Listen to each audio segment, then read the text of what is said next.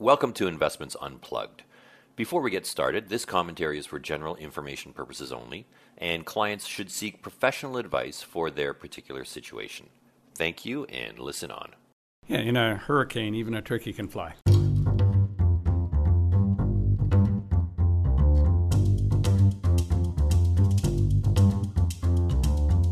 In the fourth quarter of 2018, the S&P 500 index fell approximately 19.8%. As the correction deepened in December, US investors redeemed $117 billion in equity and balanced mutual funds. This was the greatest level of redemptions by investors since October 2008. Investors panicked and, in their panic, sold and locked in their losses. And despite the recovery in markets, investors through the first quarter of 2019 continued to sell out of equity and balanced funds by an additional 37 billion. Herein lies the investor's dilemma. Let's examine the consequences to the recent investor activity. Assuming investors sold at the bottom, then by missing the strong rally, if investors were to buy back into equities at the end of the first quarter, they have permanently lost approximately 20% of their capital. On the other hand, if investors, having realized their mistake by selling too hastily, decided that they will wait for another correction before they buy back in, they may be waiting a while. In the meantime, they continue to deepen their loss, in effect through the opportunity cost of missed gains. Further, given investors' irrational behavior to sell in a correction, how likely would they be to buy back in during another correction? What makes investors tick, and more importantly, what drives them to make bad decisions? Listen on.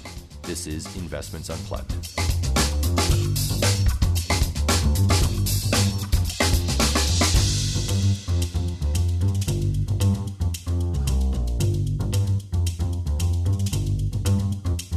Welcome to Investments Unplugged. I'm your host, Philip Petursson, Chief Investment Strategist with Manulife Investment Management.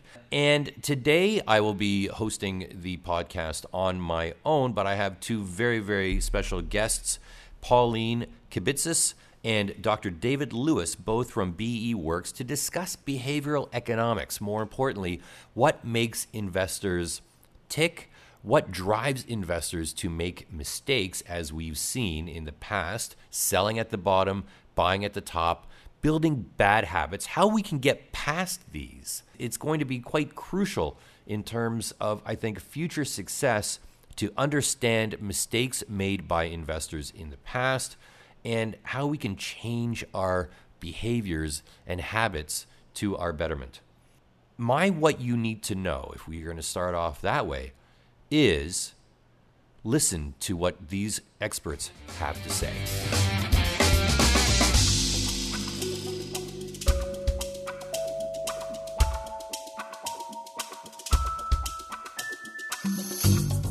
Well, as mentioned, this episode we're going to be talking all about behavioral economics, and to do that, joining me is Dr. David Lewis from BE Works, as well as his associate Pauline Kibitzis, also from BE Works. Now, uh, these two individuals have extensive experience in the industry, uh, as well as exp- extensive uh, experience in the researching of behavioral economics. Welcome to Investments Unplugged. Thank, Thank you. you. Uh, David, why don't we start with you? So, what is, we throw this out, we talk about this quite often, behavioral economics, but what does that mean? So, behavioral economics goes by a number of different terms. It can be behavioral economics, behavioral finance, behavioral science. Fundamentally, it's about the scientific study of human behavior how people react to situations and how they make decisions as a result of it. With respect to their money, I would imagine it, that's the economics or finance part of it. So it's it's really getting at the heart of why we make mistakes when we invest. Is that would that be fair to say? Absolutely. In the context of investing, yes. Why we make mistakes, how we absorb information. It can be making a good investment decision or a good borrowing decision. But behavioral economics in general applies anywhere where people are making decisions. You know, the economics part of it is looking at the incentives with respect to a decision, and the behavioral part is looking at the psychology. So, certainly, finance, that's the application what has your work turned up? I mean, are we good at what we do as investors? And, and I don't mean professional investors, but I, I, would mean the individual trying to manage their own portfolio that might not have a full background in this. What have we learned? We've learned essentially that people make really poor decisions. Um, and it, it's almost as if the world is stacked against them because of the way our brains have developed, the way our cognition operates. We're almost just cursed to make poor decisions. As an example, we typically are myopically risk averse, which means we have short term thinking and we avoid risk. And that's almost the opposite of what you need to be when you're making an investment decision. So, Pauline, let me ask you given what's been going on recently between the United States and China and the fear of trade wars, and we had this in the fourth quarter as well, where this prompted investor behavior to start dumping equities and balanced funds uh, at record levels. You know, the month of December, we saw 115 billion being redeemed in the United States in equity and balanced funds, the greatest amount that we had ever seen, greater than what we saw in 2008. All perfectly timed at the bottom of the market and all you know driven, I believe, by sentiment. So is that an example of, of investors doing the wrong thing at the wrong time? It's the perfect example of human irrationality. Everyone knows that you should be buying low, selling high. The reality is is that people aren't doing that. We react based on our emotions. And so it goes back to the fundamental of behavioral economics, which is based off of Amos Tversky and Daniel Kahneman, who say, you know, if people were making rational decisions all the time, then we would be considered these homo economicus, or rational choice agents, considering all of our options on one go and weighing them. That doesn't seem to happen. We're seeing people panic, as you mentioned, and as a result of that, people are using their emotions to base their decisions, even though they know after the fact, when they're in a bit of a colder state and their money isn't on the line, that that probably wasn't the best choice. And maybe one day, you know, it, it will be it will be an event that uh, will have a decade long or decades long impact on our portfolios, but we've never really seen that. And so, what investors do when they panic like this, so take the example of of uh, December to the end of April, mm-hmm. if you sold out at the bottom and missed the very, very sharp recovery, you've effectively locked in a 20% loss, never to regain that over time. So, how do we get around this? If we know that investors are their own worst enemy, and we see this through the Dalbar study, through all of your work, how do we educate investors to say, here's how you can remove yourself from this process and stop making mistakes? Well, the first part is that we need to move away from this education piece. A lot of the time, we see education as the be all and end all of getting investors to do the right thing. The reality is, as we mentioned, is you can be as educated as you want, but you're still going to make emotionally based decisions. And while we see in a lot of the research that advisors who are more educated and financially literate are able to kind of hone in those emotions a little bit better, they're still not reacting to the market as a completely rational agent should. So we need to start moving away from those educational pieces. To touch on ways that we can do that, an example might be, you know, getting someone to plan ahead. So having someone focus on pledging what they're going to do well in advance of when the market actually downturns this relies on the fact that people want to remain in line with, the, what, with what they've previously stated. So if I've made a promise to myself, and if I've made a public promise, it makes it even stronger that I'm going to act in a certain way at a specific time due to a specific action, then I'm more likely to follow through on what I've stated.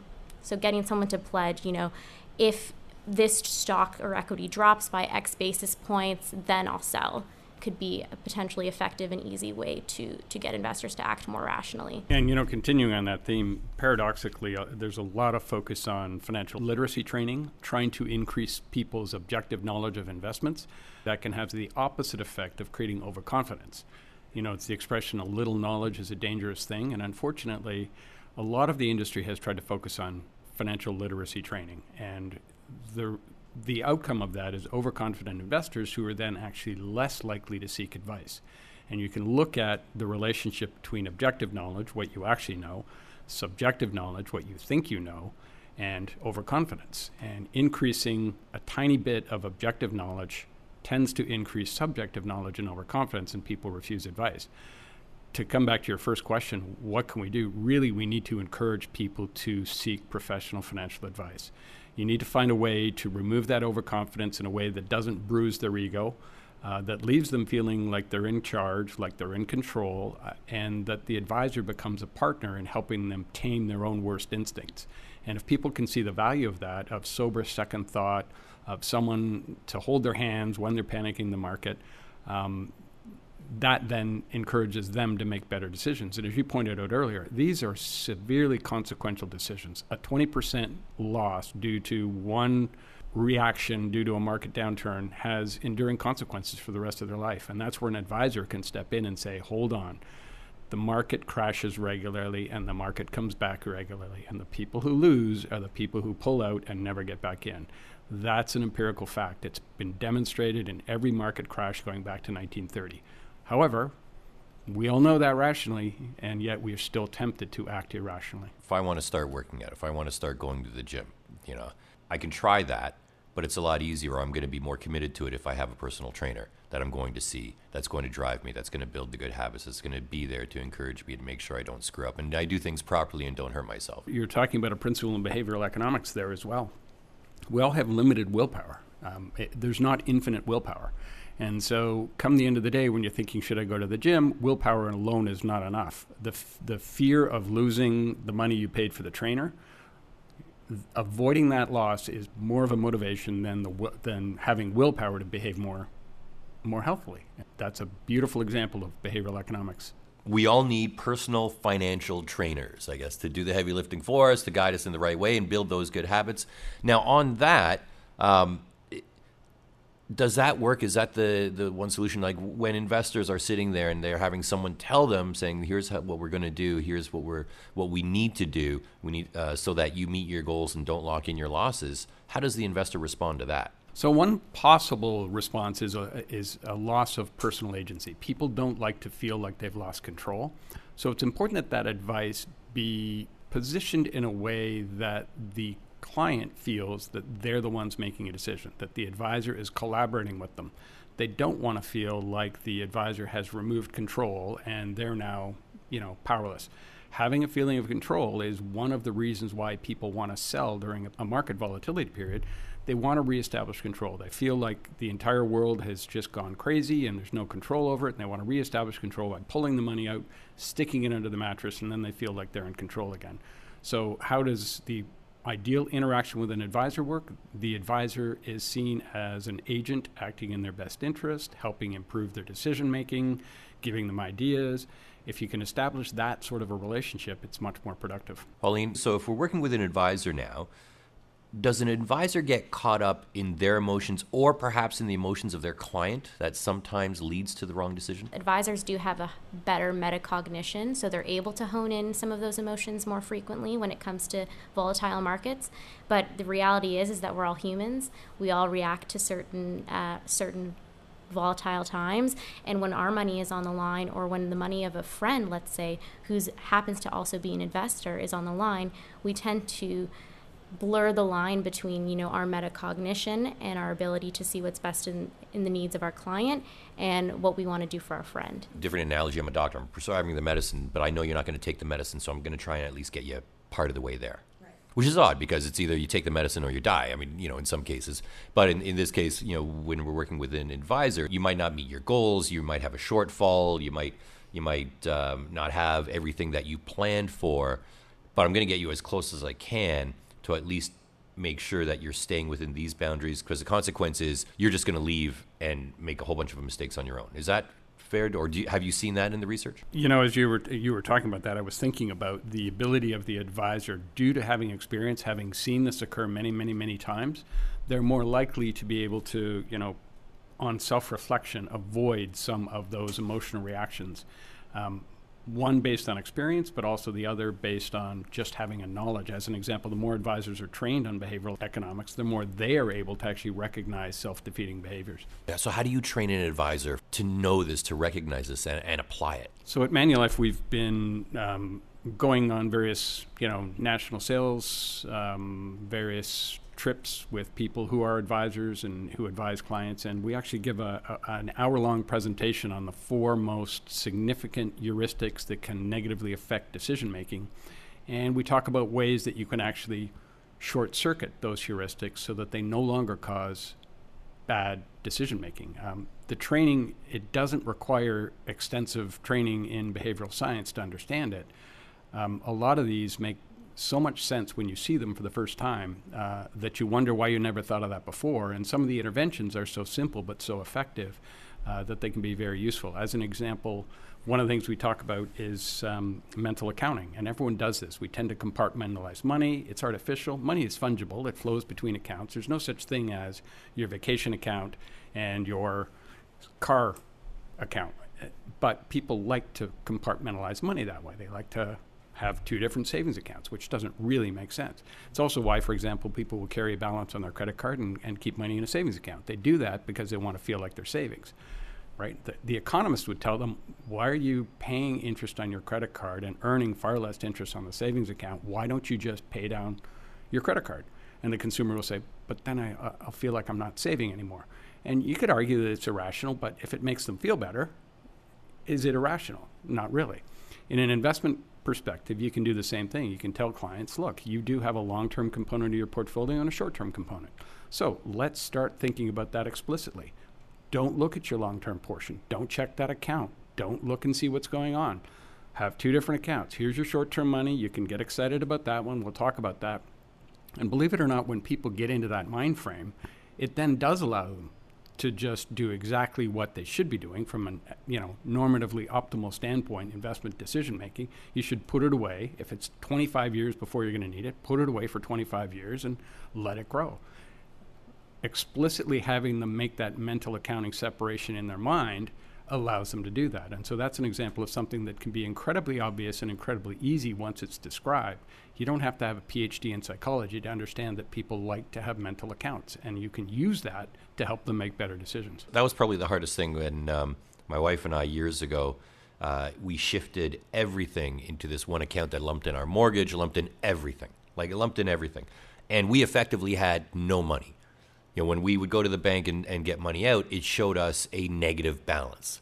And I remember my wife the first time she saw that, she was just like, "Oh my God, what what is this? We owe that?" I say, "Well, yeah, in theory, this is the mortgage, this is everything, and you just have to get past the fact that we have no money. We have access to money, but we are borrowing it from the bank. But ultimately, this was it all worked out great, but it was just really getting hard, or it was hard to get over the fact that yeah, we had no money once you let that go, it was fine.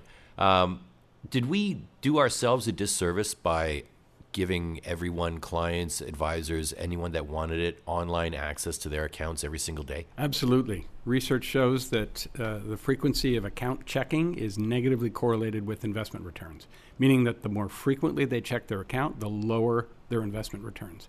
And yes, having that regular online access definitely has increased, you know, myopia, uh, risk aversion, uh, it increases the frequency of trading and account repositioning, increases the transaction fees on the account, tends to ensure that people are trading at inappropriate times. Um, you know, I have friends call me and say, "Oh, the market just crashed. What should I be doing?" And I say, "Well, what happened on Mac- Black Monday? Everything went on sale, and you bought a big screen TV you didn't need. So all the stocks just went on sale today. Why don't you go shopping?"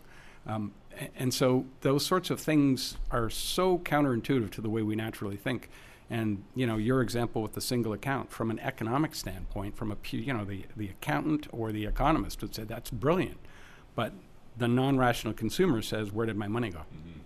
And you know the economist or, or the investment advisor would say don't trade too frequently. It, uh, you're going to incur extra costs and you're going to be trading in, in opportune times. But we, the non rational investors, just can't help it. And by giving them that opportunity, we've almost ensured that they'll behave, you know, in a normatively suboptimal manner. Well, it's like my colleague Makhan always says, investing is like soap. The more you touch it, the smaller it gets. Um, and and if you if you refer to the the Dalbar study, they actually showed. So this is the one that shows. I'm sure you've you've seen it. The 30 year uh, returns for the S&P 500 and the 30 year return for uh, the do it yourself equity investor. And they actually went so far as to say this is not as a result of bad advice from an advisor, this is the investor behavior that has driven this. Um, so, given the current environment, what do you think investors are thinking now?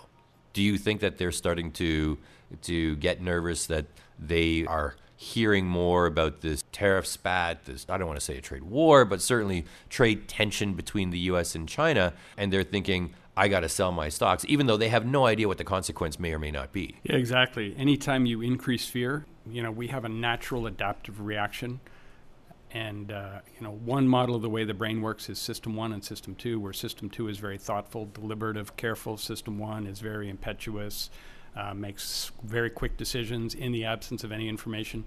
One of the triggers of shifting from that thoughtful, deliberative mode of thinking to the you know reactive mode of thinking is is uh, panic and anxiety. You know, from an evolutionary standpoint, uh, we're walking through the jungle a million and a half years ago, and a giant lion jumps out to eat us. If you sat down and said, "Well, which tree should I climb?" you were dead. If you just jumped, you lived.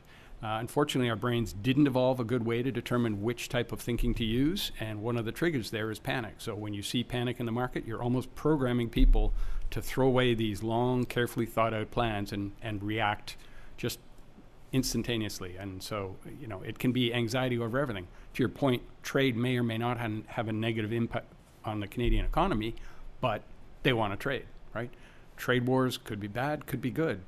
Figure out which side of it. There's probably an investment opportunity in, you know, uh, an environment of ongoing trade tensions.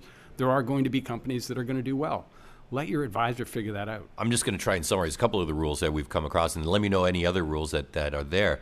First one, stop looking at your balance and your statements every single day, week, maybe even monthly. Yeah, I say look at it roughly as often as you go to the dentist. Every six to nine months, I would say then, which is kind of interesting because come December, I remember when I would be doing client events uh, in early January, just before the statements were coming out, and my advice was don't open it because what we're seeing right now, we're already seeing a recovery in the market, and that's just going to depress you. Don't open it at all. Just just throw it out. Um, I did that with mine. Good advice. And and I think okay, so that's one.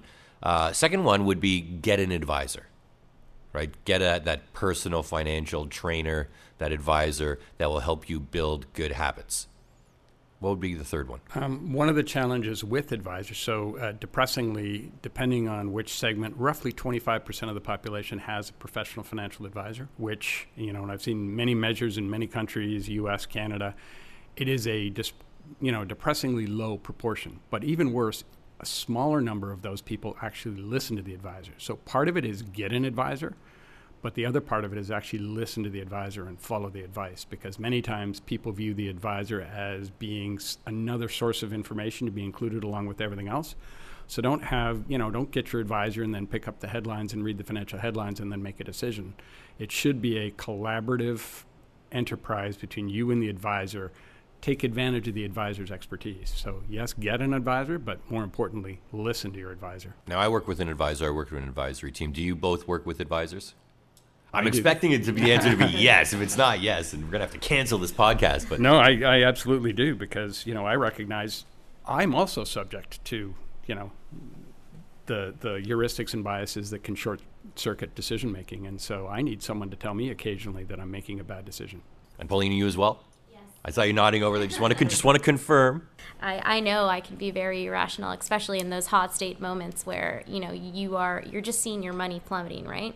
And so it's hard it's hard for you to take a step back and say, should I actually be selling right now? And so you need someone who's kind of external, who's there to say, hold your hand a little bit in a way and let you know that you're making the right decision and that uh, they are the, the more knowledgeable person in this relationship and so you, you feel that trustworthiness to let them go ahead and, and make that decision for you. So i was going to comment that i, I actually published some research recently um, on the reasons why people do or don't seek advice and looked at many different factors and overconfidence was really the most important factor. It was it overpowered all the other factors. And so you think about getting advice um, we have a tendency. So, as an example, I worked in the financial services industry for almost 30 years. Uh, you know, I'm a chartered financial analyst, which you know qualifies me to advise clients to run money market funds. But Tiger Woods has a coach. Wayne Gretzky had a coach, right? All of these people who are really, really good, and I'm sure Tiger Woods' golf coach can't golf as well as Tiger can.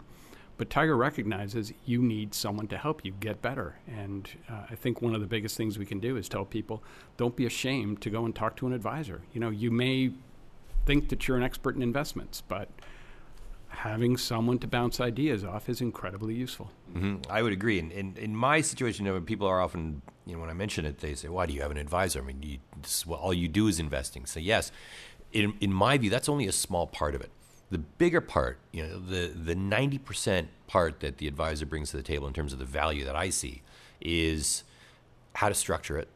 I'm not a tax expert. I admit I don't know anything about taxes. So how do I minimize the taxes that I pay on the investments? What I need to do elsewhere, which is insurance, right? How do I protect what I have for the next generation and so on? Um, and it is building those habits of all right, it's time to make the contribution here. It's time to make the contribution there. It's time to do this. It's time to manage all that. So they're the you know I've heard people refer to them as as a personal CFO. You know, any different ways, but from my perspective, the investing, like the asset allocation, I find that's the easiest thing. I just say, here's the model portfolio, just do that. It's how they implement that, how they execute that that I can't be bothered with. I know I don't know, and I know they're going to save me a lot over the long term because of what they know that I don't. Well, I think your earlier um, analog of uh, having the personal trainer is a great one, right? We're all busy. We procrastinate. There's lots going on. Having someone there reminding us regularly, you know, you got to do this. The deadline for this is coming up. You got to file this now. Get this done.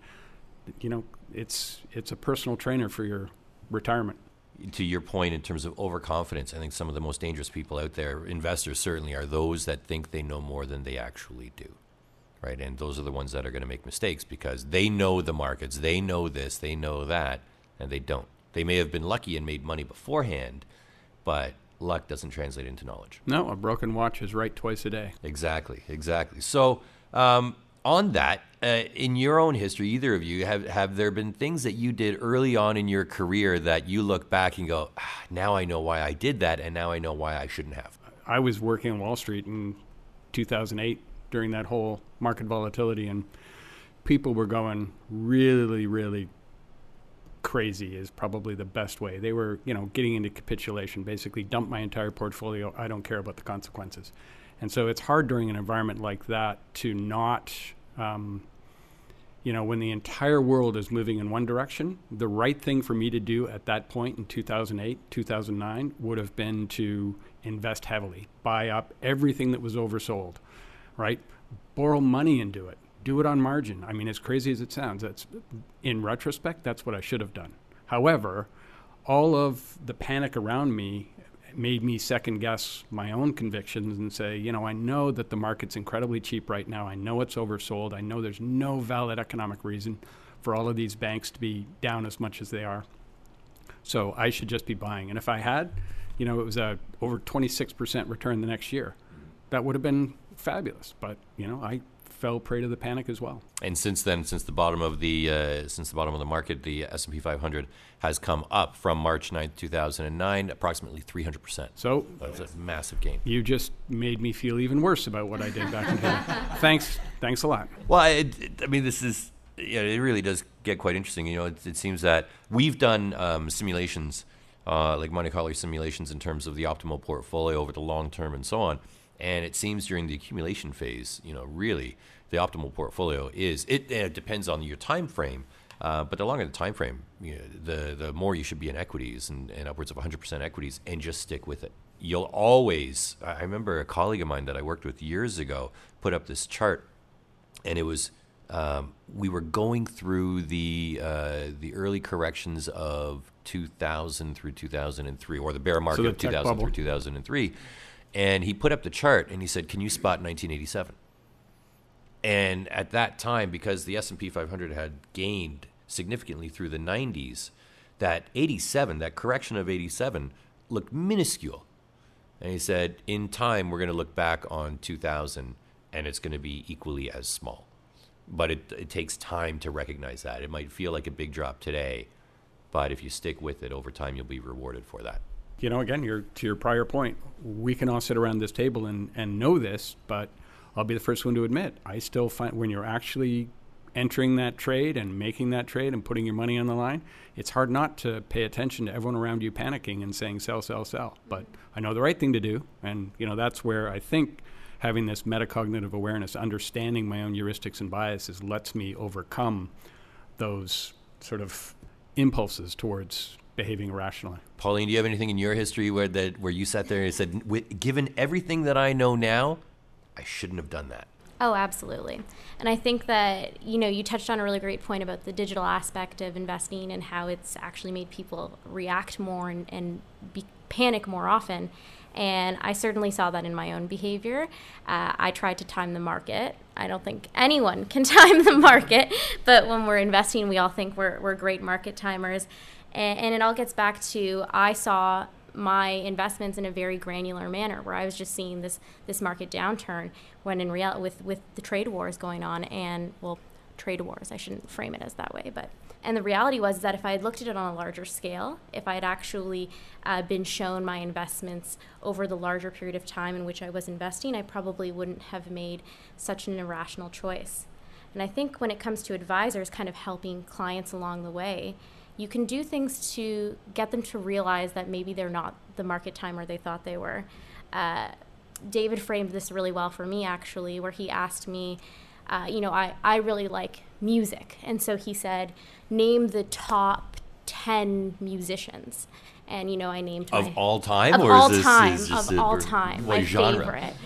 This is a great card game. We play this card game all the time. Top ten albums of all time. Yeah. And so, you know, you name those top 10 albums of all time so quickly. And then he goes, okay, well, name the top 10 market timers of all time. And then you start to reflect a little bit. And he's like, okay, you know what? That's pretty hard. Why don't you name the top five? And you still can't really put, put your finger on it. Okay, just name one, Pauline. And still, Philip Petursson did Philip Petursson. so that sort of framing ha- has been really helpful for me. But certainly, you know, without that, I, I made my own personal mistakes. Yeah, it's very difficult. It comes back to what you had said earlier, with which is, and I think it's a great thing to do for advisors, is to set out rules of engagement. Yes. That it's almost like every if-then statement, right? Here's what we're going to do. We're going to commit to an investment plan that's going to see you invest X amount with this kind of frequency. If the markets drop by this, we're going to do this. If the markets gain by this, we're going to do this. Whatever it might be. I agree. Timing the market is unbelievably difficult. Valuation, we've seen valuation isn't a good indicator of timing the market. Uh, it is over a longer period of time, but still, that doesn't mean that you can't make money. It's just your returns might be less. And a bull market's still a bull market if the market's only up 1%. The other one that I think is key that we try to follow is when you see, and David, you mentioned it um, with your experience through 2008, when the markets are down a certain point, and in the fourth quarter when we broke 10%, historically the rule is this, and this is one of the things that you know, perhaps in, uh, investors should keep in mind. Uh, if you're down 10% and we're not in a recession, now that's the trickier thing, trying to identify whether we're in a recessionary environment or not. But we, you know, if you look at a, a list, it, it does seem a little bit more obvious. But if we're not in a recession, then you have a disproportionate opportunity to make a significant amount over the coming 12 months. So if you're down 10%, your average one year forward return uh, going back over the last 30 years is 20%. That's your average. And we've seen that, right? You're down 10% in the fourth quarter. Off the lows, the markets are up about 25. Um, so the rule that we have is if you're down 10 and there's no recession, you buy. That's just all you do. You know, you just don't think about it and you buy. And history has has shown that that's often the right thing to do. But if you didn't have that rule in the first place, then you start to second guess yourself. Well, should we buy? Well, it could get worse. Well, maybe this, maybe that, and maybe I should be selling everything because we could be down another ten percent. But the be- better thing to do would have been buy. Yeah, and, and those sorts of rules are the things that you know professional financial advisors they focus on day in day out, and so they're they're better at applying them.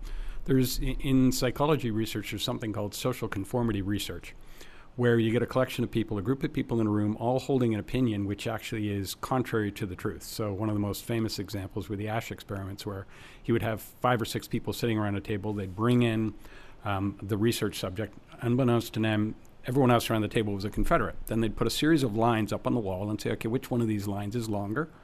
Or which one of these lines is shorter? And it would proceed normally for a while, but then the other five people would start making outrageously wrong answers. You know, they'd say that the line that was obviously shorter was longer. And you could see these people very uncomfortable, but in the end, they would conform to what the rest of the group was. And part of the measure was just how ridiculously wrong do the other five people have to be before you don't agree with them. And the challenge with a rule like the 10%, you know that going into it, but then when it happens and everyone else is screaming for the exits, running out the exits, do you have the perseverance to actually say, no, I made this decision. So your point of making a commitment, pre-committing and saying, this is what I'm going to do. But then having an advisor help you and remind you and say, don't worry about the rest of those people running around screaming. This is a buying opportunity. Everything just went on sale. It's also important during that time to positively reinforce the investor, right? Because it's one thing to have them sign this pledge ahead of time or pre-commit to not selling. Then there's this market downturn. Then there's about a bit of a herding effect or social proof in psychology where folks are selling, you want to follow the herd. Your advisor is telling you, no, you promised you weren't, so you stick with what you had promised originally. But you feel negatively about it because you see your money going down. And so it's important to counteract that with someone positively encouraging you and reinforcing those decisions, whether that's through just a positive positively reinforcing message or whether it's through another means of, of positive reinforcement. But you want to counteract that negative reinforcement. How do you do that? I mean, one of the things that we often say is, you know, it's the right decision if it makes you sick to your stomach. Mm-hmm. That's hard because everything within me is saying, ah, the market's down, you know, 10, 15%. We should be buying, but I just feel so bad about it that it must be the right thing. But it's so hard to get past that. Yeah. Is there a way that we we just have to be dispassionate about it? So I had a good friend who was a floor trader in New York, and uh, he told me that the deals he made the most money on were the ones where he was physically shaking when he was actually handing in the ticket. And he looked back and said, you know, those are the ones I actually did the best on. And so his experience of doing that over many, many years made him less subject to the emotional biases. And so what we really need to do is talk to someone like that who can hold your hand when you're shaking and say, "No, this is the right decision. You're making the right decision." And then is it the opposite when so back to the overconfidence when I feel that oh, this is exactly what I should be doing. I feel so good about buying this cuz things are only going to go up that that's we should step back and go, "Hold on. That's almost too easy of a decision." to buy this because everything seems that it's it's going to work my way and I feel too good about this. So I mean you've you've given lots of great facts and I think that's really the way to do it because overconfidence, by definition, is when you know less than you think you do, right? So that's overconfidence. If you actually have a lot of good information and fact and you've studied it, and yes, it's going to make you nervous, but it's being done on a factual basis rather than an emotional basis. Um, you know, to your point, pulling out a stat like saying if it's down 10% and we're not in a recession, the upside's 20 right? That's factual. That's not overconfident. Overconfident is someone just saying, "What could go wrong? I'm plowing into this stock because you know my buddy says it can only go up." That's overconfidence. There's been a lot of that. I remember uh, back in the day during the uh, like 98, 99, very early 2000 run in tech, where everyone was telling you what tech company that they owned and how much they had made 140%, 200%, whatever it was. It was just so easy and there was an individual that um, uh, I worked with who knew someone that all they did was watch the the business news, and when certain phrases would come up about a certain company, they would go ooh, and they would buy only on that because it worked. It was easy until it didn't. Yeah, in a hurricane, even a turkey can fly. That's even better. I like that one even better. Okay, so how do we get our, our clients then to turn off in the 24 hour news cycle and the tweets and everything that comes out and everything that is thrown at us? How do we turn that off ourselves? I think one way is making them aware of the deleterious effects of being overloaded with too much negative news. If people can become aware, if you can, you know, um, there's a great book by one of the people, uh, one of the founders of BEworks, Dan Ariely, wrote a book called Predictably Irrational. And it's a really easy book to read to actually give you tons of examples of um, irrational decision making. If you can be aware of that and you know become more self-reflective and say, well, wait a minute, you know, and before I really started studying consumer behavior and behavioral science, I really didn't understand the way I think and the way other people think and the way our brains work. But once you know a little bit about it, you're more capable of sitting down and saying, now hold on is this a good decision? Is this based on fact or is this based on emotion? Am I being rational? Am I being irrational? So I think one of the ways to do it is to just make people more aware of the fact that we, you know, classical economics assumes we're rational utility maximizing consumers. The reality is we're not. And if more people are aware of that, they'll be more willing to actually be reflective and say, what's driving this decision? You tend to see it more in, in with uh, money than anything else, that we are entirely irrational and it comes right back to I don't know if you've um, ever read the book um, Risk, Profits, and Uncertainty by Frank Knight back in the 20s, Knightian uncertainty, which is, you know, you have to assume that when it comes to money that everyone is irrational because we're going to do the wrong things. We'll go out when it's raining with an umbrella in a thunderstorm because, you know, the odds of us getting struck by lightning are very, very low. Yet, we'll panic at the markets because we don't know anything, yet markets are up 70% of the time. So if you're in there for the long term, you have a good chance of making money, but we'll do things that, that completely go against common sense. If you, I'm, I'm going to just kind of ask you to summarize it with two things one piece of advice for clients, one piece of advice for advisors working with clients. So, what would be the, the, the one key piece of advice that you would offer to clients first? I think I might know what it is based on the conversation we've had, but what would you say that would be? Have an advisor, to your point, look at your entire financial life. Look at your investments, look at your borrowing, look at your insurance, all of those things to be managed. Get an advisor and listen to them. And I think the advice I'd make for advisors is so I spent many, many years marketing for financial services. And we thought that giving one, three, five year returns of standard deviation and betas and all these colorful charts and performance history was the way to co- convince consumers. I think advisors have to realize that for the most part, consumers are overloaded, they're overwhelmed, they're fearful. Don't assume that you can convince them to seek advice and follow advice by presenting rational facts. That doesn't work. they're not thinking rationally. And so I'll tell you, I did marketing wrong for 30 years because we would give facts and assume the facts were sufficient to convince these people, oh, that is a great investment strategy. I am going to talk to you.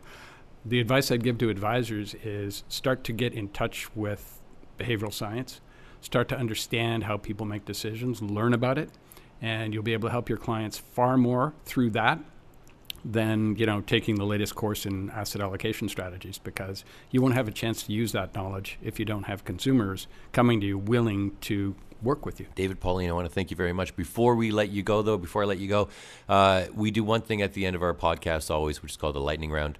Um, and David, I think you might have seen it with some of the presentations that we've done just recently, where I'm going to ask you just random questions on anything and, and just look for your answer because this is a people business, right? What we want to do, it's not just investing in the markets, but we also invest with people. And when it comes to uh, the knowledge that you offer, I'm also investing in you. So this is just a way for us to get to know you a little bit better. So this we'll just go through this and see where we end up. Pauline, first to you. If you have a dollar to put in the market today, where does it go? Into equities or into bonds? Equities. Equities. Uh, David, same question. Equities. I, you know, I, it was that was an easy question. I think, uh, given what we've just gone through. Uh, I just followed the flow. Pauline said equities, so I just said equities. oh, perfect, excellent. Pauline, last book you read? Oh my goodness, what was the last book I read? I, I flipped through like eight books at a time. Um, block. It was a blockchain book. A blockchain book. Is it worth investing? No. No. Okay. David, last movie you saw? I've been watching Game of Thrones so long that I can't even remember the movie. No, actually, I watched a very interesting documentary uh, on World War One, and what I found interesting about it was that it focused on the human side. So this wasn't about battles and explosions. It was about why did these people sign up and what did they expect they were going to do. And I found it interesting because for the most part, they were thinking this was a three month jaunt and it was fun and it was patriotic, and then they were up to their necks in mud, and the outcome was entirely different. Was that the one that they colorized? Yes. Yeah, I saw. I haven't seen that one yet, but I've seen uh, some of the the adverts for it, and it looks very, very interesting. So, one you'd recommend? Definitely, it focuses on the human side. Excellent, Pauline.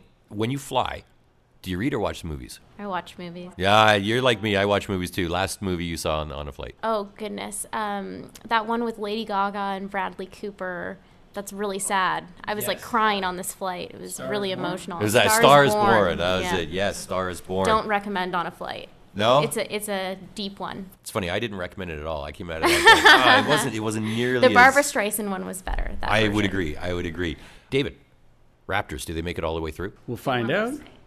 We'll find out. We'll find out. Well, that's that's not very confident, but that's okay. Not a basketball fan, or just no. I, I am a basketball fan. I love watching sports, um, but I'm kind of one of these curious people that I know that if I start watching it, it'll it'll become so interesting. That's all I want to do. So I literally avoid turning it on, and I wait to hear what happened the next day. I, I can't put myself through the emotional roller coaster. Just like investing, we want to be dispassionate about our sports as we are about our investments. I like that. I like that a lot.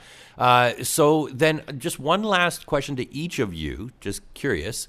Um, last thing, just random, but the, the odds of a recession would it be, or the over under on a recession? Just curious, it, would it be uh, 12 months, under 12 months, or over 12 months? David, let's start with you. I'm thinking over 12. I'm thinking 12 to 19. Um, but you know, it, it is interesting, and I listened to you speaking the other day, um, and you know, it is interesting. The nature of our economy has changed so much, just in the sectors. Um, a lot of our models on recessions are based on an economy that has been changing so quickly that it may be difficult to even forecast. And Pauline, last question to you. If David is right in this 12 to 19 months, does that change anything with your investment strategy? No. Good answer. that was the trick question there. Pauline, David, thank you so much for joining us on Investments Unplugged. All right, thank you.